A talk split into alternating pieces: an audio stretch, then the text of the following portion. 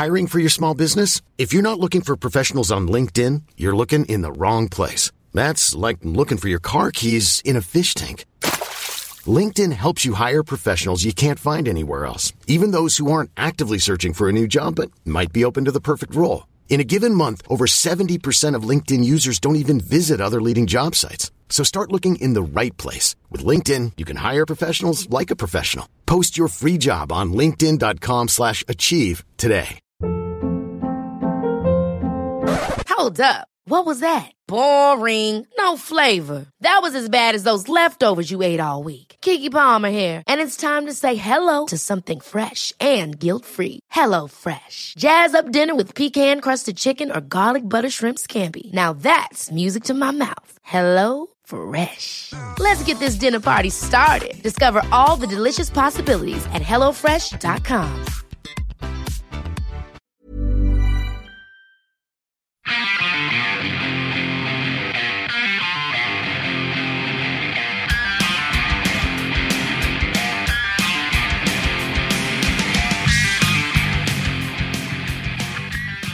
Hi, Brad. Hey, what's going on, man? Not much. I'm Jonah. This is Brad, and together we're going off track. Yeah, Um, we're going way off track. uh, going off my meds. I feel really weird. I can't believe I've never made that joke before. Going off your meds. Yeah, I guess maybe it's not a very sensitive joke. okay, I guess I Uh, can't For some people. Anyways, uh, so Brad, So uh, have you been riding your bike a lot?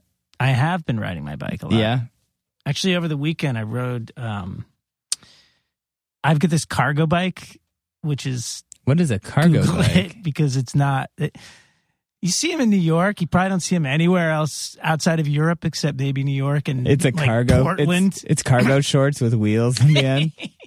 it's like it's like a cruiser bike but like the rear is extended really far and you can put i mean comfortably you could literally put my whole family on it Really? Yeah, Have you ever tried that?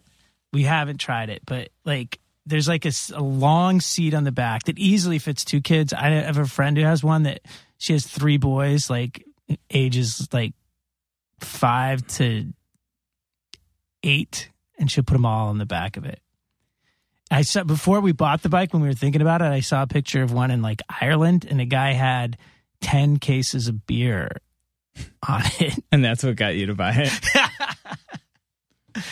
But um, yeah, they're pretty intense. Anyway, we put the kids on it, and I I drove it over the bridge to Brooklyn. really? Yeah, Is that fun? Do they like it? Is that fun? Or is yeah, it? they're totally into it. Yeah. I mean, my daughter's like she's got a bike, you know, but we don't really let her ride it on the street because she's small. Yeah. You know, seems scary in New York. Yeah. We'll get her one of those flags or something. but the cargo bike is look it up. It's awesome. I will. It's like one of those things that you could totally just live with a cargo bike, man, in the right place. You can carry so much stuff on it. Yeah, I've never heard of it. I have a. I mean, I have a little thing on the back of my bike where you can. This is like a pick. This is essentially a, a bicycle pickup truck. Do you have it here? It's in. No, no, I didn't drive it today. It's Gotcha. a. It's kind of. A, I mean, it's a bitch to drive if you're not going to like load it down. Gotcha. I have my kind of fast bike, my commuter. It's a commuter. I have my commuter, That's what I have. not my um hauler. My favorite Radiohead album is uh, "Okay Commuter." Anyways, It's funny. I was just listening to the new Radiohead today. is there a new Again. Radiohead? Well, I mean, relatively. New. There is. I haven't not followed their career in a very long time. This is this is one of the more, more accessible of their newer records. Yeah. yeah. I'm, I'm, I'm. I guess I'm a kind of a Radiohead fan, but not enough to like eat, drink all the Kool Aid. Like, yeah. a couple of their records there, I'm just like, whatever, man. I don't, I don't. Smoke I like the idea of them like not being super accessible and doing what Right. they want artistically, but I just don't want to listen to it. Yeah, exactly. the concept is great, but the product's not always Yeah. easy to wade through. But I don't like a lot of like I just feel like I also don't like a lot of popular music. Like there's not a lot of bands that size that I like. Oh yeah, but they're not. Yeah, Like not because I'm too cool, but just like I just tend not to like. I mean, the stuff crazy that a lot thing of other about- people like. listening to the Radiohead album is like, you, it, it's it, they, they don't they don't make re- they used to make records. I mean, it's a fully produced record. I mean, there's parts of it that have strings, and it's obviously like you know just the quality of the recording is like you know how they used to make records. You know, like all major label records used to be made like this. You know, and it's like or at least the ones that sounded good. That's one thing to listen to it because I guess I've been listening to so much new material and so much indie stuff that's not super high fidelity. that You listen to this, you're like, oh god, yeah, this is like this is the apex of the art, sort of in terms of recording quality. So it's good for that. It's a good sounding album. Okay, I'll check it out. I'll probably get like two songs in. um, Smoke a little weed first. yeah, that would help. Speaking of smoking weed, that's a subject. I think I don't know. I think we talked about it on this podcast. It seems right if I can't remember. um, but yeah, today on the podcast, one of our favorite guests, uh, Dave Bazan. Um, he's been on the podcast a bunch of times. You might know him from Pedro the Lion, all of his solo stuff. He came on here with his side project Overseas, who were great. Um, he did the last time he was here, he came through with Yuki. They were doing the headphones 10 year anniversary. But um, he recently a little while ago put out this album Blanco, which was um, a collection of these uh, his seven inches. He did the seven inch club and co- compiled them all, and they were so good that he made an album out of it. And yeah, so Dave came by. It was just me and him. We talked about a lot of, I think, pretty intense stuff as we usually do. And then we went out and I watched him play, and we got drunk and hung out, and it was fun. Sweet. So Sounds like uh, a perfect day, It was great. as Lou Reed would say. It was a good day. Um, but yeah, um, if you have never seen Dave Bazan before, you should have to go see him. Um, check out his website. He also does these amazing living room shows. I've been to all of them in New York. They're amazing. I've made a lot of friends through Dave here in New York, including uh, Shane McRae, former Going Off Track guest, um, who you can catch on the TV show Sneaky Pete with um, uh, Bryan Cranston, Giovanni Ribisi, and all all all that all happened through uh, Dave Bazan. Well, I met him through Bazan. He didn't hook up the show, but anyways, um, I'm going to shut up now and let's listen to my very fun conversation with Dave Bazan.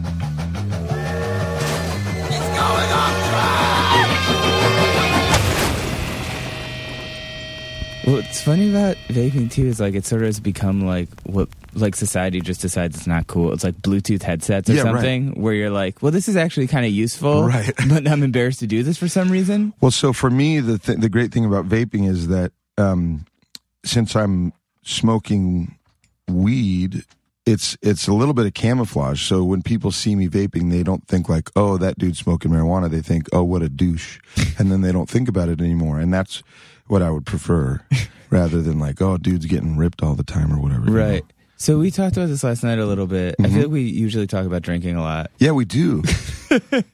And and so I know and you had all these last time maybe a couple times ago, I had all these rules. all these rules. It was Yeah. like you could like on certain days and Well, the the rules were basically I can't I can't ever drink alone. right. It can never be my idea in a social situation. Like if it can't be like, hey, you guys want to go get a drink? Like I just have to chill out. And then in a drinking situation, I have to stay behind the pace car, which my natural tendency is to try to be the pace car without even Right. consciously being aware of it. That was just always the role that I ended up being in. That's actually a really good idea. It helped me a lot. In 2014, it reduced my drinking by like 70%, got me hooked on um, soda water because I would pound soda waters when I was looking for the.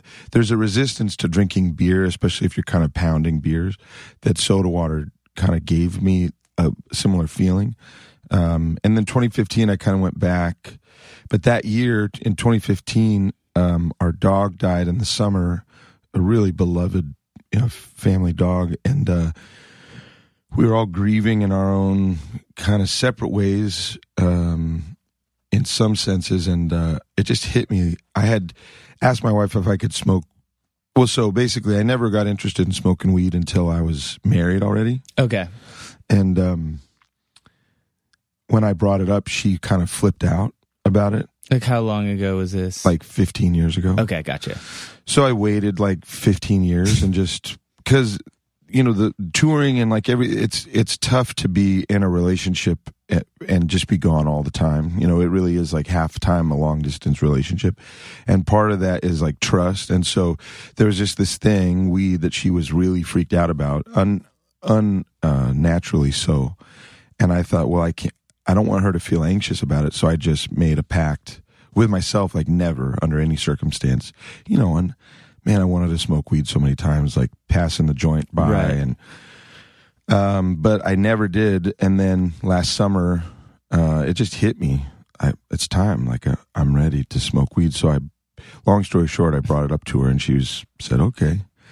And uh, so since then, gradually the drinking just has disappeared. It was funny because last night you were like, "So you like you don't you drink less?" And I was like, "I don't ever drink." And then I had two shots and a glass of wine at the bar. And it's not a matter of like I can't drink or I shouldn't drink.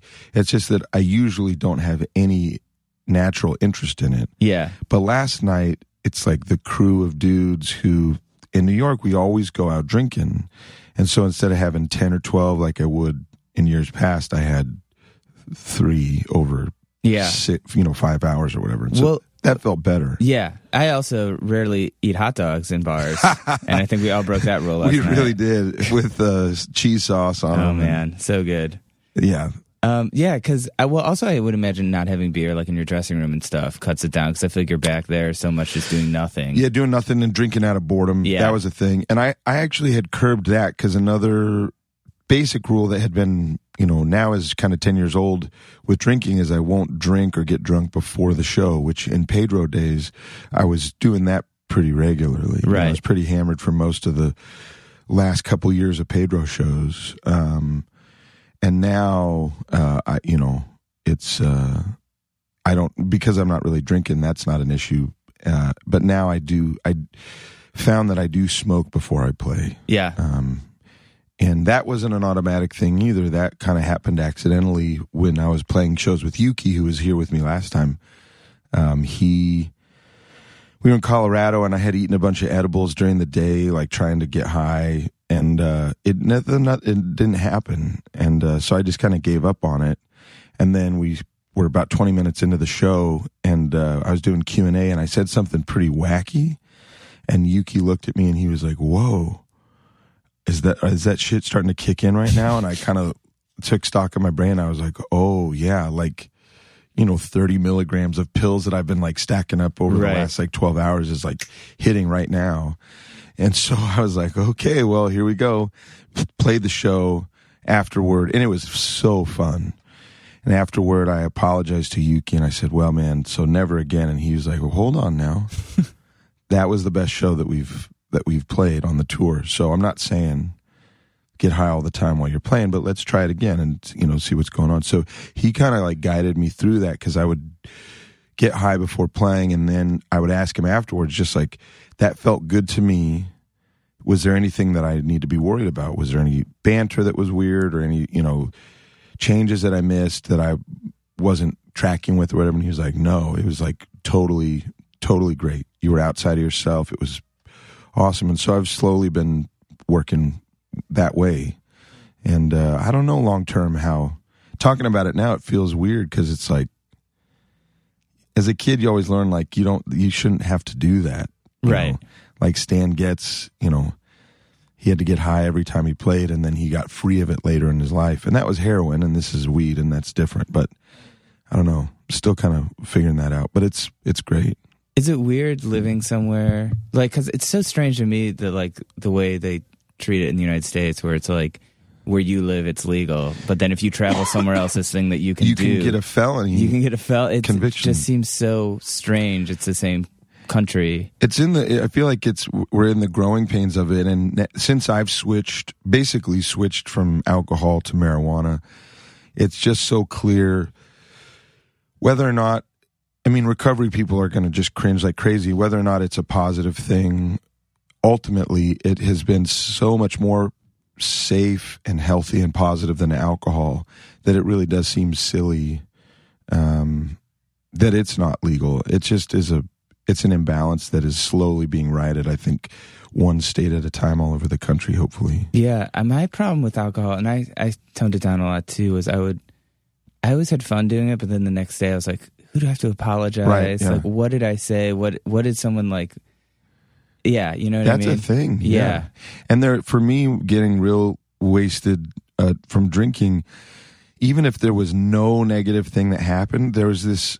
I almost felt like, man, you left your soul exposed for like ninety minutes last night, and there's a there's like a hangover from that Yeah, where I just feel like I somehow betrayed myself.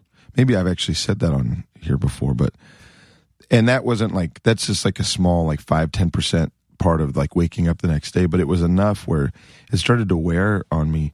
And when with when I'm out, out smoking, I don't feel that way. I feel really connected and yeah, um, I was describing, I, you know, this is just some armchair bullshit, but like it struck me that for me, um, booze can kind of cover up feelings or just like it just turns all your feelings into these one or two things that you're kind of into. And for me, with weed, it opens me up to exploring feelings that are there. Um, and what some people complain about with like getting too paranoid or something like that. That's fun for me. Yeah. Like I, I really lean into that because I've I'm dying to get work done, like internally, you know, like to figure out what's wrong, and uh, and so yeah, being high uh, puts me in a zone where I'm not judging myself too harshly, and uh, I can kind of just, you know, process shit. So it's been it's been good. I had something happen. Well, this is a while, maybe like six months ago, where I have a, friend, and she was like, you know, what you said to me the other night. I've been thinking about it a lot, and Oh. it was, you're kind of a dick, but I actually think you had a kind of a good point too. and I was Oh. like, What did I What did say? I say? And apparently, she's really she's really good looking girl. Yeah. younger, successful, and I guess she'd broken up with her boyfriend and was complaining about how hard it was to date. And Yeah. I, I said something. I was like, "You're you're like pretty, so you'll never really know what loneliness is like. Right. Everyone's always gonna like want to be around you. Like basically like negating her emotions Right. of loneliness and being like you're hot. Like you Yeah. don't even get, get what this is like. Yeah. And she was like, you know, like it was pretty messed up, but she's like, you know, I think a little bit you were right, and it made me feel a little better. And I was like, oh my god, Jenna, Oh like, you wow, need to, that's like, that's intense. yeah, but that sort of figures into sort of your show last night. I Yeah. feel like when you were talking about um, sadness and loneliness being the same thing, which I, I was watching a show last night, and I was the show was so. How would you describe it? the show last night. Yeah. That um I mean that was one of the best shows I've played. Like I it was just such a transcendent feeling for me. Um and I was really you know, the transition to being like full blown solo guy. Like I've been playing under my own name for a long time, but I've never played Williamsburg solo. Uh, yeah, I was I was kind of surprised. Like I didn't, I never know what to expect because I feel like I've seen you in so many permutations with like Yeah. one other guy or four other guys Yeah. or two guys. Yeah, this was um it it was a d- it was sort of a realization that a I can't really afford a band like it's all it's it's just money that isn't there, you know. The the pie is the same size whether or not I have a band or not. Right. Um and on one level that sounds kind of crass, but when you zoom out and realize wife and kids away from my kids for half their life, like I'm trying to figure out how to be home two thirds of the time instead of just half. And the path to that is basically realizing like, dude, you can't afford other folks to pay him. Like you, right. you know, you got to go around and take that money and pay your all your bills and put some away for college for the kids and like there's just you know uh so last night was a big milestone in that transition because some for some reason the New York show is a it's a litmus test for me of can I come here and feel great with this audience and these rooms that I that I revere um and so yeah last night was it was just such good news for me that like yeah i can i can do this. I can satisfy myself uh, alone in in in this uh, space and with these folks and um, with this much pressure i guess. Yeah. um, that i felt a, an enormous amount of pressure to to do something that i was going to be proud of. And i worked really hard to get into the headspace to do it and then i did it and now i feel i mean it was just so great it was You're such a relief Guitar tone too is so Thank so you great. so like I much. feel like it was just like pushing it to like the edge. I was like, this is almost like a metal guitar Yeah. sound, but it like it. I feel like it like filled things out a lot. That's cool.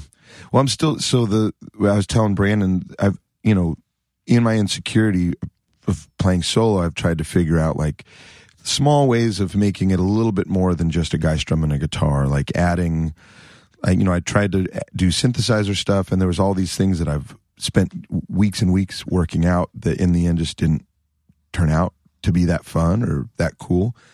And so I realized, well, you you can play guitar and sing and lose yourself doing that. So whatever it is that you can do where you can get up in front of people and lose yourself in the songs and in the the thing, then that's what you got to do. And so that's the guitar. I mean, that's the thing that I've got close to 10,000 hours on and I'm I'm not a great guitar player, but I for what I'm doing uh I'm well suited to playing the guitar for that, you know, and at this point. And so I'm glad that it that it worked and the guitar tone is a big part of you know if it was really guitar tone that i wasn't feeling or couldn't dig into and Yeah. feel good then it would have been uh less fun you know so but that that was one of the funnest shows i've i've ever played it was just insane I agree, but yeah. So what was I? I guess what I was saying earlier was yeah. You said at one point, sadness and loneliness as you get older, or sadness and love and love, sadness Yeah, and love. or- Excuse me. yeah as you get older you start to realize that sadness and love are kind of the same thing that love well that they're kind of they're just so commingled um, at a certain point and um, i feel like that has to do with you know long-term relationships friendships um, there's always stuff that's unsaid. There's always like little pockets of regret that are piling up. And and then there you know 10 years in you realize like oh i was taking this for granted for a, a portion of the time. And you missed beautiful moments. And there's just all this um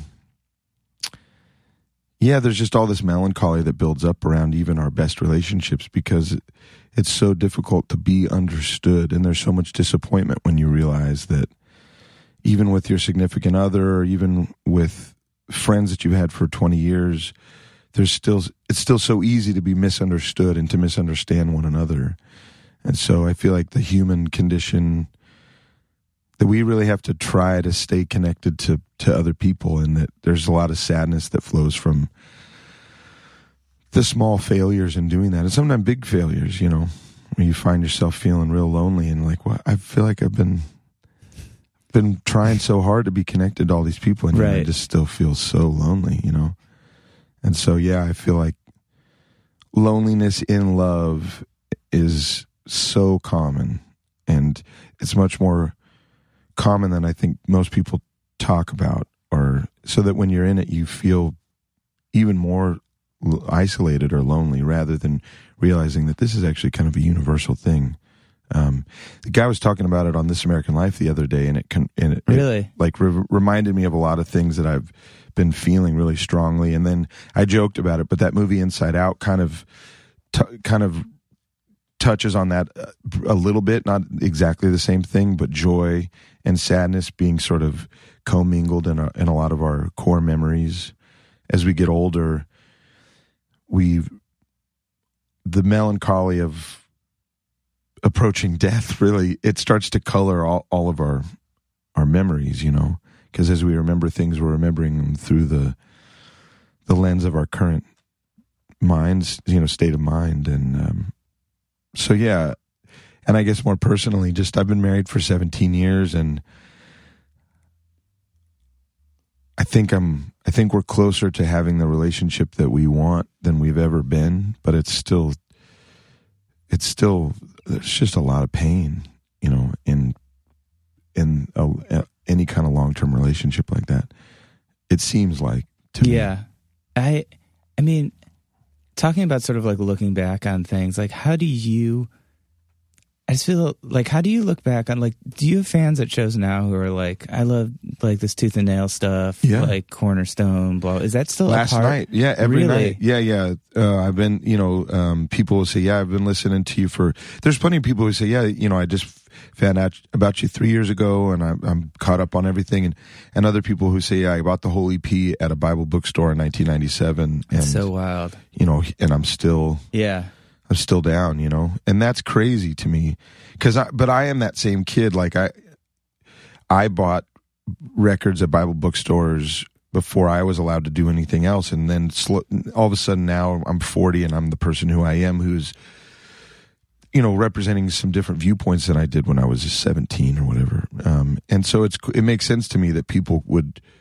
I've been changing enough where it's not whatever lured them in in 1997 is there's something different to it now. It's not just nostalgia or the same thing. So it's cool to feel like I've been on this journey and here's a dude who's been on the journey too, or this lady or whatever.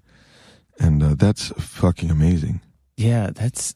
I mean, I saw you tweeting something about something about like religion. Oh no! Stuff the other day, and I was like, I got on a tear. Yeah, and I was like, I wonder because I always assume that you're so sick of talking about religion. I feel like you've been asked about it so much for so long. You would think I am, but I the religion still play. It's such a vital dynamic in American politics, for instance, uh, but so many other spheres of American life. And now that we're facing like all, I mean, just this outpouring of of, or it just is.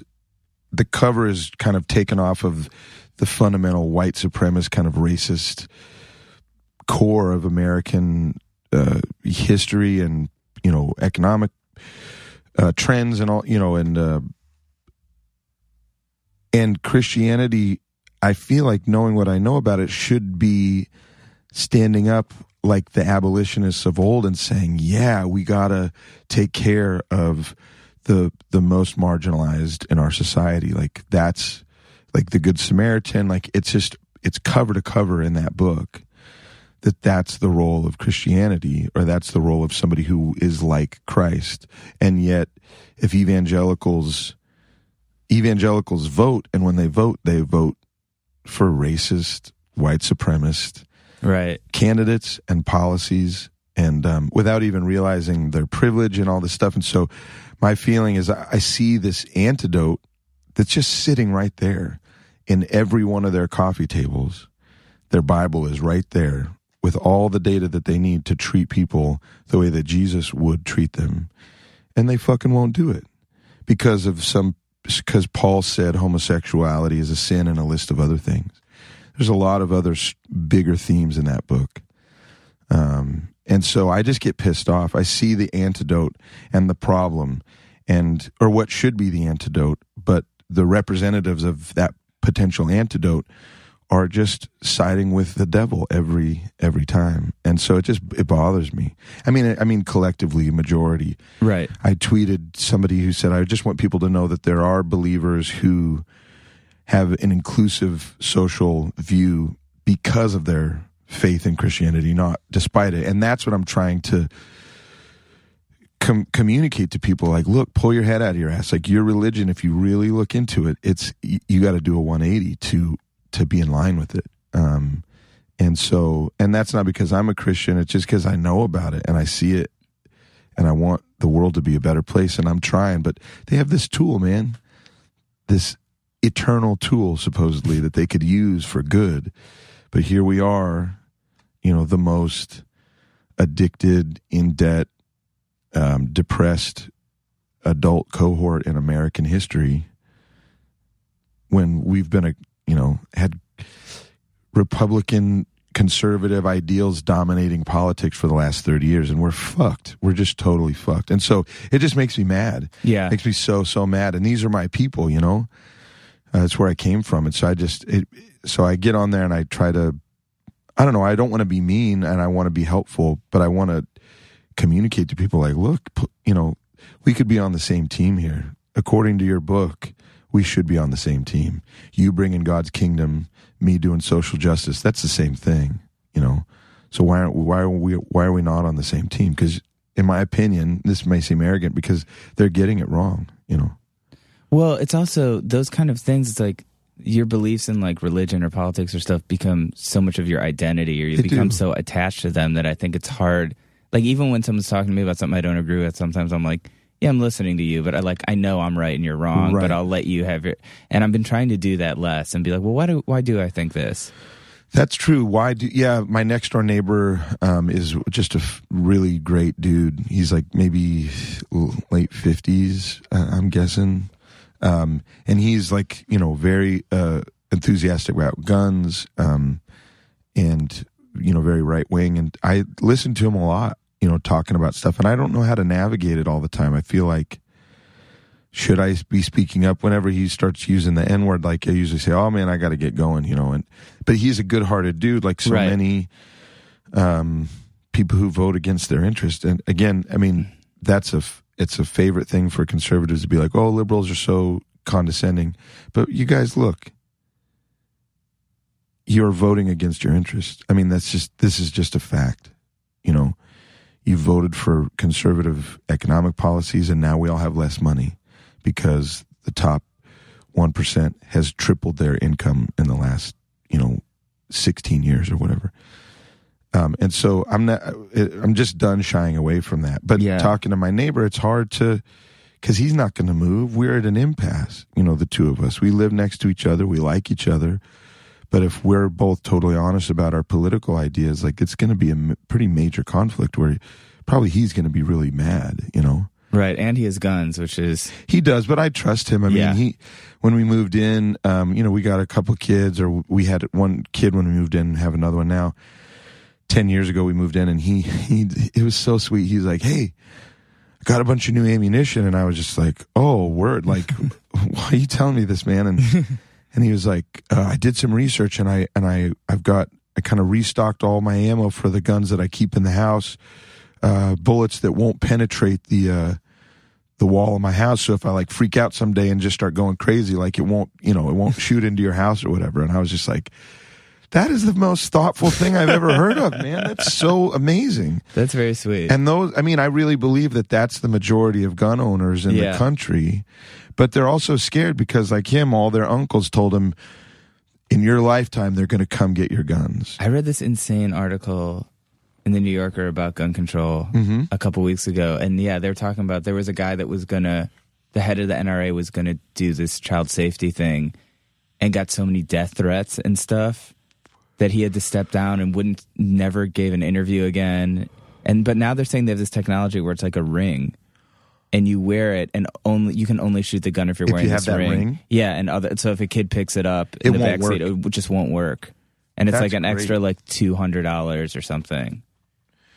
Um, well, that's great. I mean, I think that it as so to me, and I don't know if I'm right about this, but in thinking about it, it seems like as the baby boomer generation starts to die, that there's such a demographic, there's so much heft to just there's so many boomers. Um, Yeah. and so they have a disproportionate sort of say in the political process, and I think that as as that generation sort of fades away, I think a lot of the gridlock is going to change enough to where there's going to be, you know, the possibility of movement on sane measures like you're talking about, where you you can even discuss research Right. into gun control and uh, you know just some measures of stemming um you know the the tide and you know these accidental deaths with kids that that's a no-brainer like you you got to figure out how to do that but that isn't the sort of nightly news epidemic that we're dealing with too which is just crazed you know automatic weapon wielding folks and so i don't know it, that seems like a long process that's going to require a lot of collecting of data and, and trying to really understand. Liberals i'm glad that there's opposition to us because i think that we like to meddle in things before we really know what's happening sometimes to try to fix the societal problem. And so i'm i'm looking forward to 20 years of just like actual sane evolution of um thoughtful measures to help prevent gun deaths you know Yeah. but we're not there we can't even have the conversation right now because the one side is just really so ins- insane you know Yeah, it's hard for. I mean, I of course, like I think there should be, gun laws, but also part of me is like I hate just like the government telling me what Yeah. I can and can't do, and I just out of theory. Like obviously, this is a real issue, but I also That's feel like. I don't. I'm just so inherently distrustful Well, for for instance, like the the the suggestion that the no fly list is a is a no gun buy list as well. I like the. I mean, it does freak me out. The no fly list is not a. It's not a part of our democracy. It's it's this extra thing that this power that the government has that is unchecked. You know, and that's that is dangerous. I think I want the government to have enough power to basically tell the private sector you can't be such a bad actor. That's that's how much power I want the government to have. Right. But unchecked power against individual citizens is fascism. I mean, it's really it's the it's dangerous. It's I also think that yeah, and people are like, you know, I think the question too is like is flying a right or a privilege because it sort of seems like it should be a, like you sort of Travel. travel like being a human being like yeah, travel seems like it would be something fundamental. So I they're obviously it's a it's a slow road to to this thing that you're that we're doing is having a sane conversation about this issue and as soon as that's allowed to happen on the national level it'll be a huge relief But, um, but don't I feel like that's just not inherently not the way politics works. Like there's all these weird like games they play, and Yeah, then everyone's posturing and talking in these like voices you'd never talk, and in front of this podium you'd never stand in front of. Like it seems so like the opposite of what having an actual dialogue is like. I agree.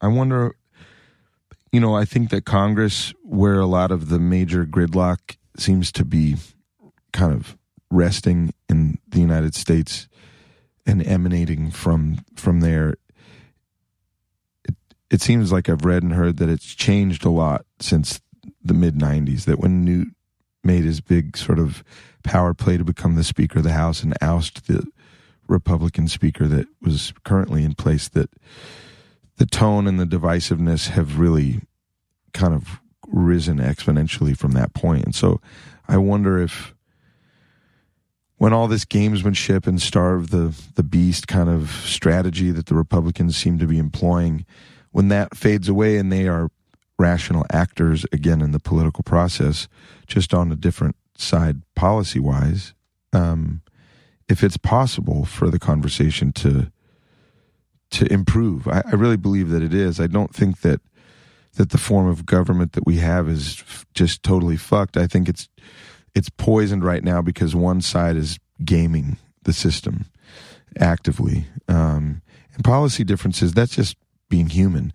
But people who are actually actually seeing the political process is in fundamentally different terms and um, seeing it as in terms of like a I mean, it's a really a Tonya Harding approach to politics. It's just fucking dirty.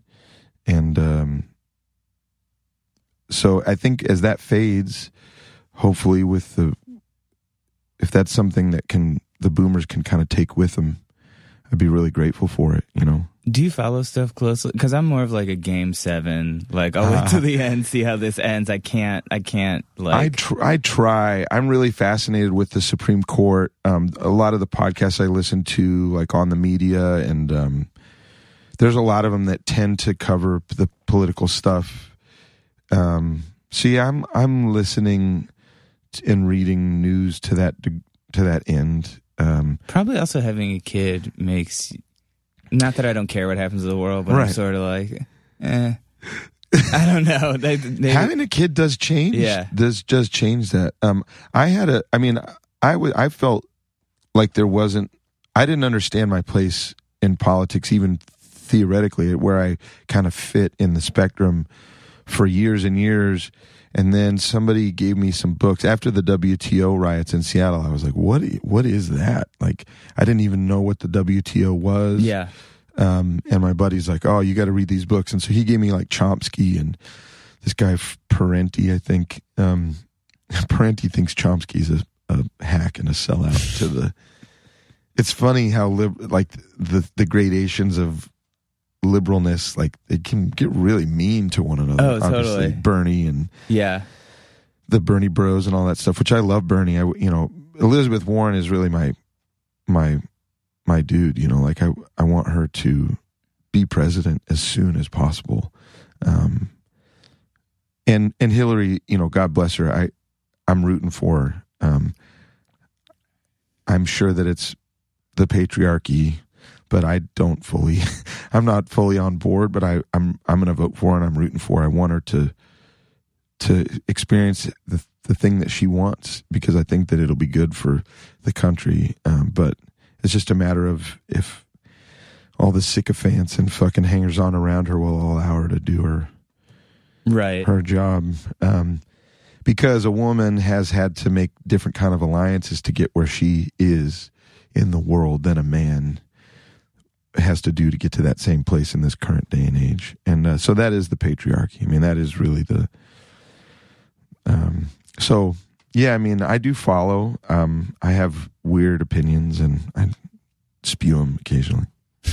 Do you get asked about that stuff a lot during your Q and A's? Sometimes, but Yeah. right now people don't. I mean, people are joke. People will bring up Trump just as a as like a punchline. Yeah, um, and then sometimes I'll launch into it, you know. But it has more to do with just there's a basic decency that we've started to erode with people, you know, where you know there's people defending that guy Brock for boning that uh, half dead unconscious girl in- Yeah. behind a dumpster. Like you can't defend that shit. right. He's not. That's. It's just like a fun. It's it, twenty years ago. It's not even a question. Uh, in my well, that's not true. I guess that kid we would have never heard about it twenty years ago. Maybe. yeah, that's the other part about it. Yeah, that's weird because there are some cultures. I, I just grew up in a place where that it just would never you. It would never occur to you to treat a woman that way, you know. And so that's what I'm thinking. Like my old timey values when I was a kid, there was never a question about that kind of shit. But now it seems like there is in s- sectors that I don't know. It just it seems weird to me that people would defend that, and and and, and all kind of shades of, you know, this men's rights bullshit. I mean, it's just it's just sick. so Well, I mean, I think it's sort of what you were saying about there being progress, but it being so slow, kind Mm-hmm. of with politics and gun laws. I mean, and as this sort of baby boomer generation comes up, I mean, to me, do you see a parallel with that with religion? Because I feel like, you know, my parents were sort of religious, but their generation was, their parents were. I don't know anyone that goes to temple or church, maybe Yeah. a couple people. Right. I haven't been to temple in 20 years. Like, Yeah. do you think that's also one of those things where it's sort of, it's changing. Yeah. Yeah. Um, somebody was uh, telling me maybe from a Barna uh, Barna research group is like a Christian uh, statistics collecting group, and they so they collect a lot of statistics about the church and changing demographics, and what they're showing is that yeah, people are the evangelical church is hemorrhaging attendees. Um, and so It's like people that have AOL, where it's like they were like they could keep all those subscribers that were super old, but they Yeah. were dying, and people are like, I don't have to pay twenty dollars a month of an email address. Yeah, right. I'm just going to get Earthlink and it's Yeah, free or whatever. Totally. Um, yeah, I mean, the, um, it's just, it's, it seems like the the United States is on the verge of maybe being categorized like some you know European countries, and that it's like almost post Christian in a way, and that that's a hard thing for Christians to hear. Um, but at the same time, as I was saying earlier, like, look, you guys, I mean, you really have been doing it wrong. Um, and there's a way to do Christianity if you believe that is that looks different and that feels different. It's not as divisive. It's not as confused about fundamental good in the world. Um, and so I think that hopefully what'll happen is that a different kind of Christianity, a different kind of religious tradition, or an addendum, or an evolution of that religious tradition, which is the one that I know the best and I feel like has a, a disproportionate amount of power in U.S. politics. Um, I think it can mature. I think it can grow um, and still be Christianity. And so hopefully this transition is one where the bad Christianity, the divisive Jerry Falwell, um, you know, uh, fucking Rush Limbaugh Christianity will just disappear totally, and it'll be a historical kind of anomaly. Um, and it'll be replaced with people who just truly devote their lives to loving other people and to to being salt and light and um so that's what I hope is happening. I see it happening. I see people leaving Christianity and then realizing like I'm not all the way out, I'm not all the way in. That there's this this gray area that everybody is now allowed to exist in. Even me, like I left Christianity, and I've kind of like the pendulum has swung back to where I'm not a Christian, not even close, but I care and I love Christians and I can talk to them and I feel like I can have a dialogue that's not all anger and defensiveness, but that's constructive and so to me, I see an evolution, which means there's a lot of people in Christianity who don't have any business there because they don't believe it's just a club. And so as those people are freed up to just be themselves, Right. then it's going to look like people leaving Christianity, but they were never there anyways, you know. What I mean, so you have a new record, I do. uh, and I feel like uh, these kind of things that we talked about s- today, like, are so prevalent in the themes on on your Pedro On stuff, branches and or- strange negotiations. Totally, this Yeah. record not as much. I feel like, or maybe not as directly. Yeah, it- yeah, almost none. Only ever in a way that it affects me personally and my family. It's really, a, it's really, a, it's really me and like f- three people that the record is about. In a way, I mean, just like in hindsight, yeah, it's a much more personal record. How did that? I mean, do you think that had to do with the fact it was written as the singles, kind of sporadically, or maybe could you maybe just people might not totally Yeah. Um, so, uh, starting in 2015 in the summer, I put out uh, Bazan Monthly Volume 1, which was two songs on the first of every month for five months. And then I did that again, Bazan Monthly Volume 2. And I was really writing those songs in real time every month um, so that. Um, whereas lyrics are usually the the most time consuming part they take days and days and weeks sometimes i didn't have days and days and weeks i had usually one day maybe two to write the lyrics for these songs and so the lyrics just came out a lot quicker and in because of that there was a lot there were a lot more instances where i just didn't know what the lyrics meant I knew I liked them. I liked the way the words worked. It seemed great to me, but I only later realized what they meant. And so, in that way, this record was more of a discovery process than even the last couple of records, which I try to write and do things as a discovery process, like a, something along those lines, where I make something and I. I know that I like it. I've made choices. I can, when my gut's telling me yes, but I don't know why and later on I find out, oh, this is about that or this is about the other thing. With Blanco and all the Bazan Monthly stuff, it was just sort of journaling. I mean, I, I wasn't judging it. I didn't know what it was in most cases. I just like, okay, my gut says yes, this is good, so now it's time to put it out. And I really took a lot from, I heard Lorne on, uh, Lorne Michaels on, uh, well, here's the thing with Alec Baldwin, and he was saying the classic line: "Look, we we don't put the show on because we're ready. We put the show on because it's eleven thirty on Right. Saturday night." Like, and so that was the whole monthly thing. I think I might have said this in here before that it was to make something great. You need a little bit of talent, a lot of hunger, and not enough time. I think I might have heard that on that Lorne Michaels interview too, maybe not though. And so that was what the monthly thing was kind of about. And so it yielded this record that even when we put the songs together on Blanco, I wasn't even thinking about the themes of the songs. I, I didn't I hadn't taken stock of them. I wasn't fully hip to what they were specifically. We just made a track listing based on gut and feeling.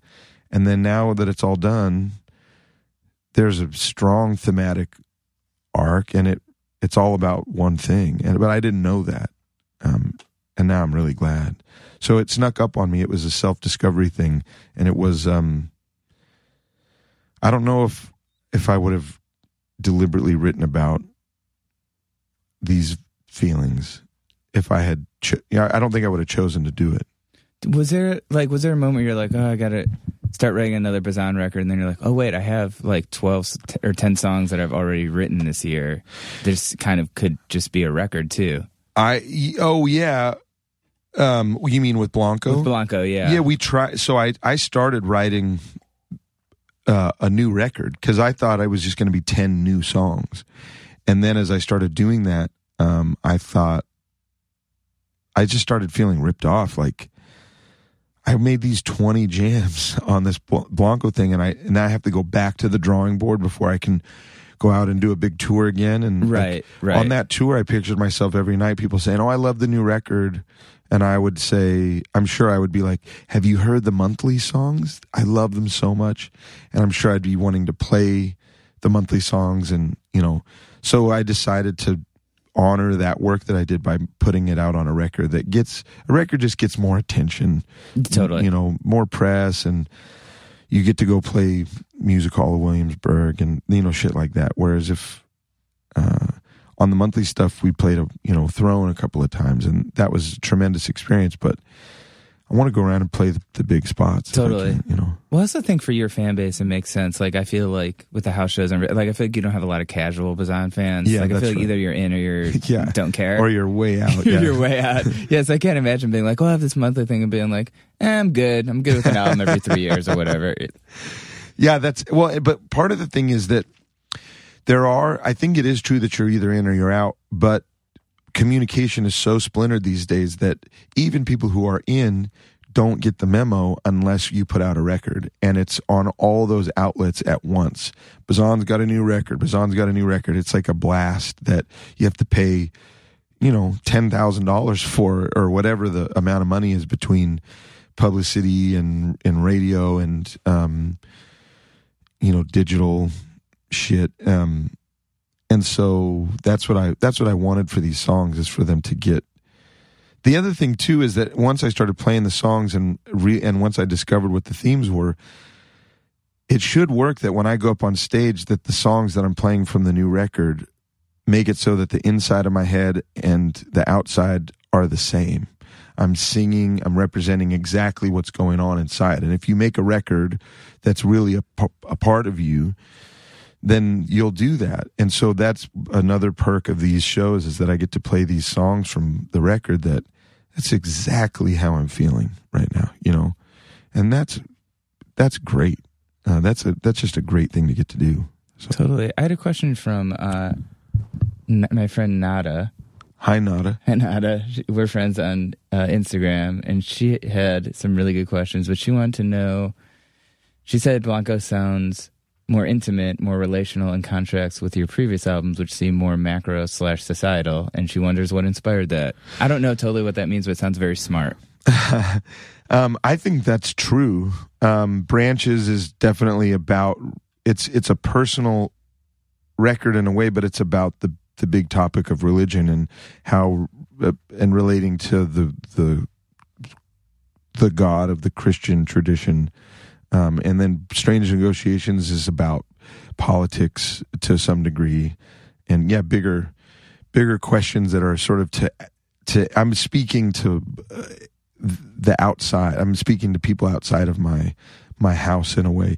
And Blanco is it is more intimate. It's more vulnerable. Um, it's not societal woes or like she's saying macro kind of woes that I'm talking about. It's just it's me and you know my immediate surroundings um, that is being sort of mined and um and there's a lot of painful feelings in the record that I'm pro- I'm processing. So it's not like what the fuck is wrong with society or I can't deal with this aspect of society or whatever. Society get your shit together or whatever. It's like I've got a lot of pain from whatever it is, and I'm and I need to I need to process it, and I need to to understand it and to sing about it and to try to you know help solve some of it and uh, that so that's what the record feels like more to me um, it's a little bit more vague i think than the last couple of records but that allows it to be more personal in a way because if if it was as personal as it is and as specific as the last couple of records, it would be not fun to listen to. I don't think. I mean, it's already pretty pretty dark, but um, I think because it's vague, you it gives people a, a chance to sort of like get into the feeling of it first without having to unpack the lyrics because they're not quite so in your face. Maybe.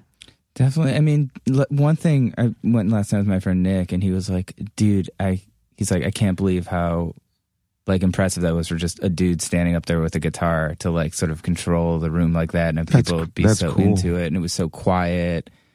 I mean, like, I guess, do you feel like you get something out of making yourself vulnerable? Because it seems like that's the direction you're moving. It's like from a band, and now it's just you standing there, and now it's just you sing songs about your family Right. by yourself. Yeah. Like, I think so. I mean, I think slowly I've been, well, yeah, over time you get turned on to this idea of like, what is performance? I remember hearing Thom Yorke talk about singing and he was saying some like mumbo jumbo about, well, it's not really about the technique. It's just sort of about just being a hundred percent there doing the thing and like opening yourself up. And I remember reading that thing and like, what? I, uh, that doesn't make, I don't understand what he's saying. And then, hear Garry Shandling on Pete Holmes talk about getting the Tonight Show three years into his sort of stand up career.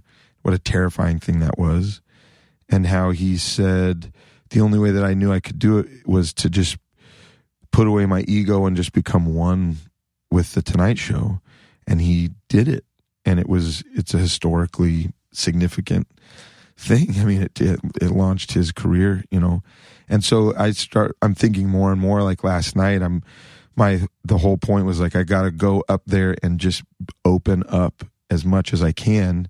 And i don't even know what that means. I mean people are like well, you know what does that mean open up? And it's just like no fear is not i mean i just you just get rid of all those those feelings of doubt and just know like the way that i can honor this these people and this opportunity is just to put everything i can out there. And i feel that way more and more about records and yeah just trying to i just yeah what's why why be any other way i guess? And why have i sort of played it safe in some ways all these years that it's time to yeah that's the takeaway from last night's show. Like it shouldn't work. Me looking like i do being up on with an electric guitar playing but i just really commit to it now in a way that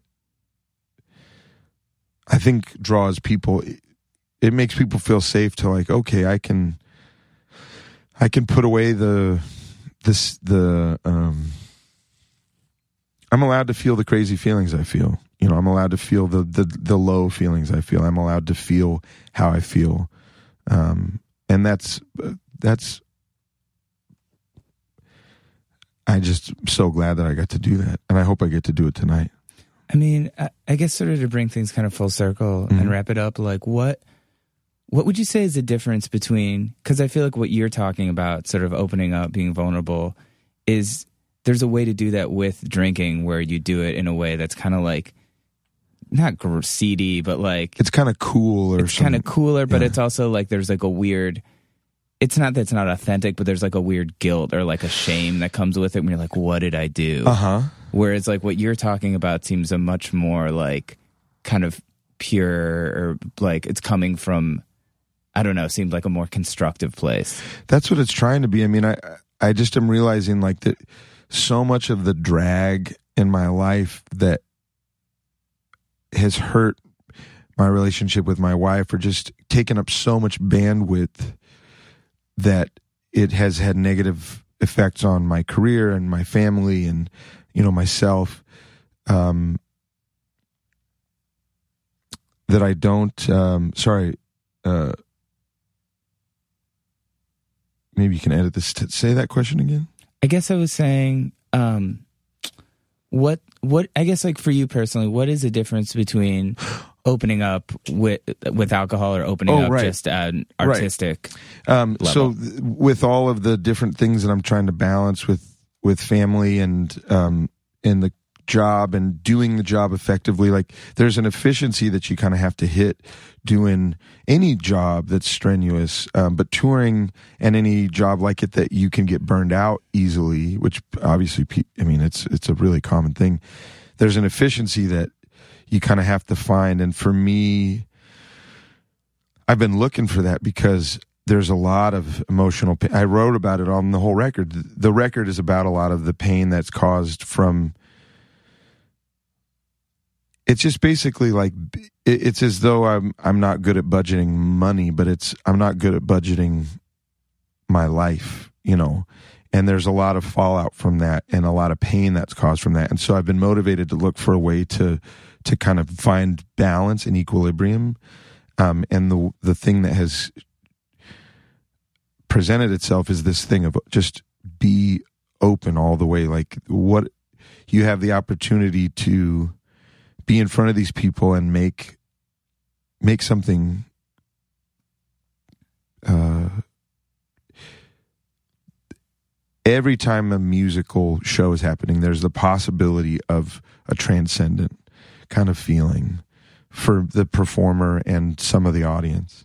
And so i just my feeling now is just like how do i do that? I just want to do that. Um, and being open and vulnerable and not in denial or delusion about um, myself or my career or like um, yeah not to no false no false floors you know just like the, i just just i needed to be totally real totally honest with myself about every aspect of it and then go out in front of people and just open up and and show that's the thing. Like when I was saying last night, like love and sadness. As you get older, you realize that they're they're really the same thing in a lot of a lot of ways. That's just a way of like that's what I'm feeling. That's what that's what's going on inside my body. And so, without belaboring the point at the show and making it a, about talking, I want to give a context for like this is what I'm doing right now. I'm like trying. I want everybody to you know, it's just like a it's just like a great big hug where you're not worried about am I am I touching this other person's chest. It's just like I'm a human, they're a human, and we're communicating our need for one another and our need for harmony and these things. And to me, that's what playing shows can be about. And now that's what it is about. And I've it's taken me a while to get there because there's been a lot of other distractions and my insecurity causes me to think, oh, the solution to the problem is I need another distortion pedal or a, a delay pedal with programmable presets. That's the difference between the good show and the bad show. And that's just all horseshit. The difference between the good show and the bad show is you show up and you leave everything there, you know, on stage. And so now I know that more. I don't know why I didn't know that before. I, I did know that, I think, but I just was distracted by everything else. So that's one benefit of being solo now is that I backed myself up against a cliff. I had to find the thing that I was missing, and uh, I'm I'm on the verge. I think of doing that. So. That's cool. I feel like most people maybe don't get to do that or don't realize that's an option. Or yeah, I mean, I've been chasing it for a long time, and man, it it's been a painful. I mean, it really the the amount of doubt and the kind of crushing doubt that comes as you're trying to do this weird job, you know, that doesn't seem all that valid sometimes.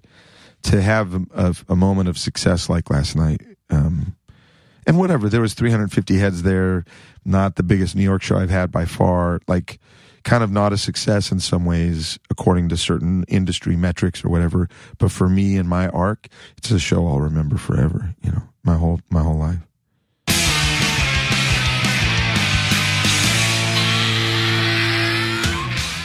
All right. Nice. Yes. Uh, you guys are good together. I love any excuse to talk to Dave is amazing for me. Thank you so much to Dave for coming by. Thank you to Dave's manager Bob for once again setting this up. Um, Blanco is available now. You should buy it. You should buy all Dave's albums. If you don't, you have bad taste in music. Um, go see him. Go see him. He's on tour. Um, check out the living room shows or check out the club shows. Uh, last time I saw him, it was on this tour, it was him solo with an electric guitar, which I had never seen before, and it was great. Usually, the solo stuff he does in the living room with the acoustic, but I've seen him in pretty much every permutation: just Nice. synth, synth and guitar, full band, two guys, drums, no drums, and it's all about the songs. His, his songs are just so great; they translate no matter Yeah. no matter what he's doing. So, um, yeah, check out Dave Bazan if you like this podcast. Check out our old episodes with Dave. Um, I think we have like probably three or four That's at true. this point. If this is your first day, Bazan. Yeah. Going off track, you can go back and hear some more. They're all good. All the other ones I think involve Steven and other people, and uh, those are also great. Um, and yeah, you can donate to us online to pay for our server costs. You can tweet at us. You can like us on Facebook, I think. But maybe just tell your friends about it. If you like this podcast, just Spread it around, man. Yeah, we're not good at marketing it, so just word of mouth is good. That's how you know. Yes, sir. Um, so yeah, thanks for listening, and yeah, we'll be back next week with another another podcast. Okay, bye.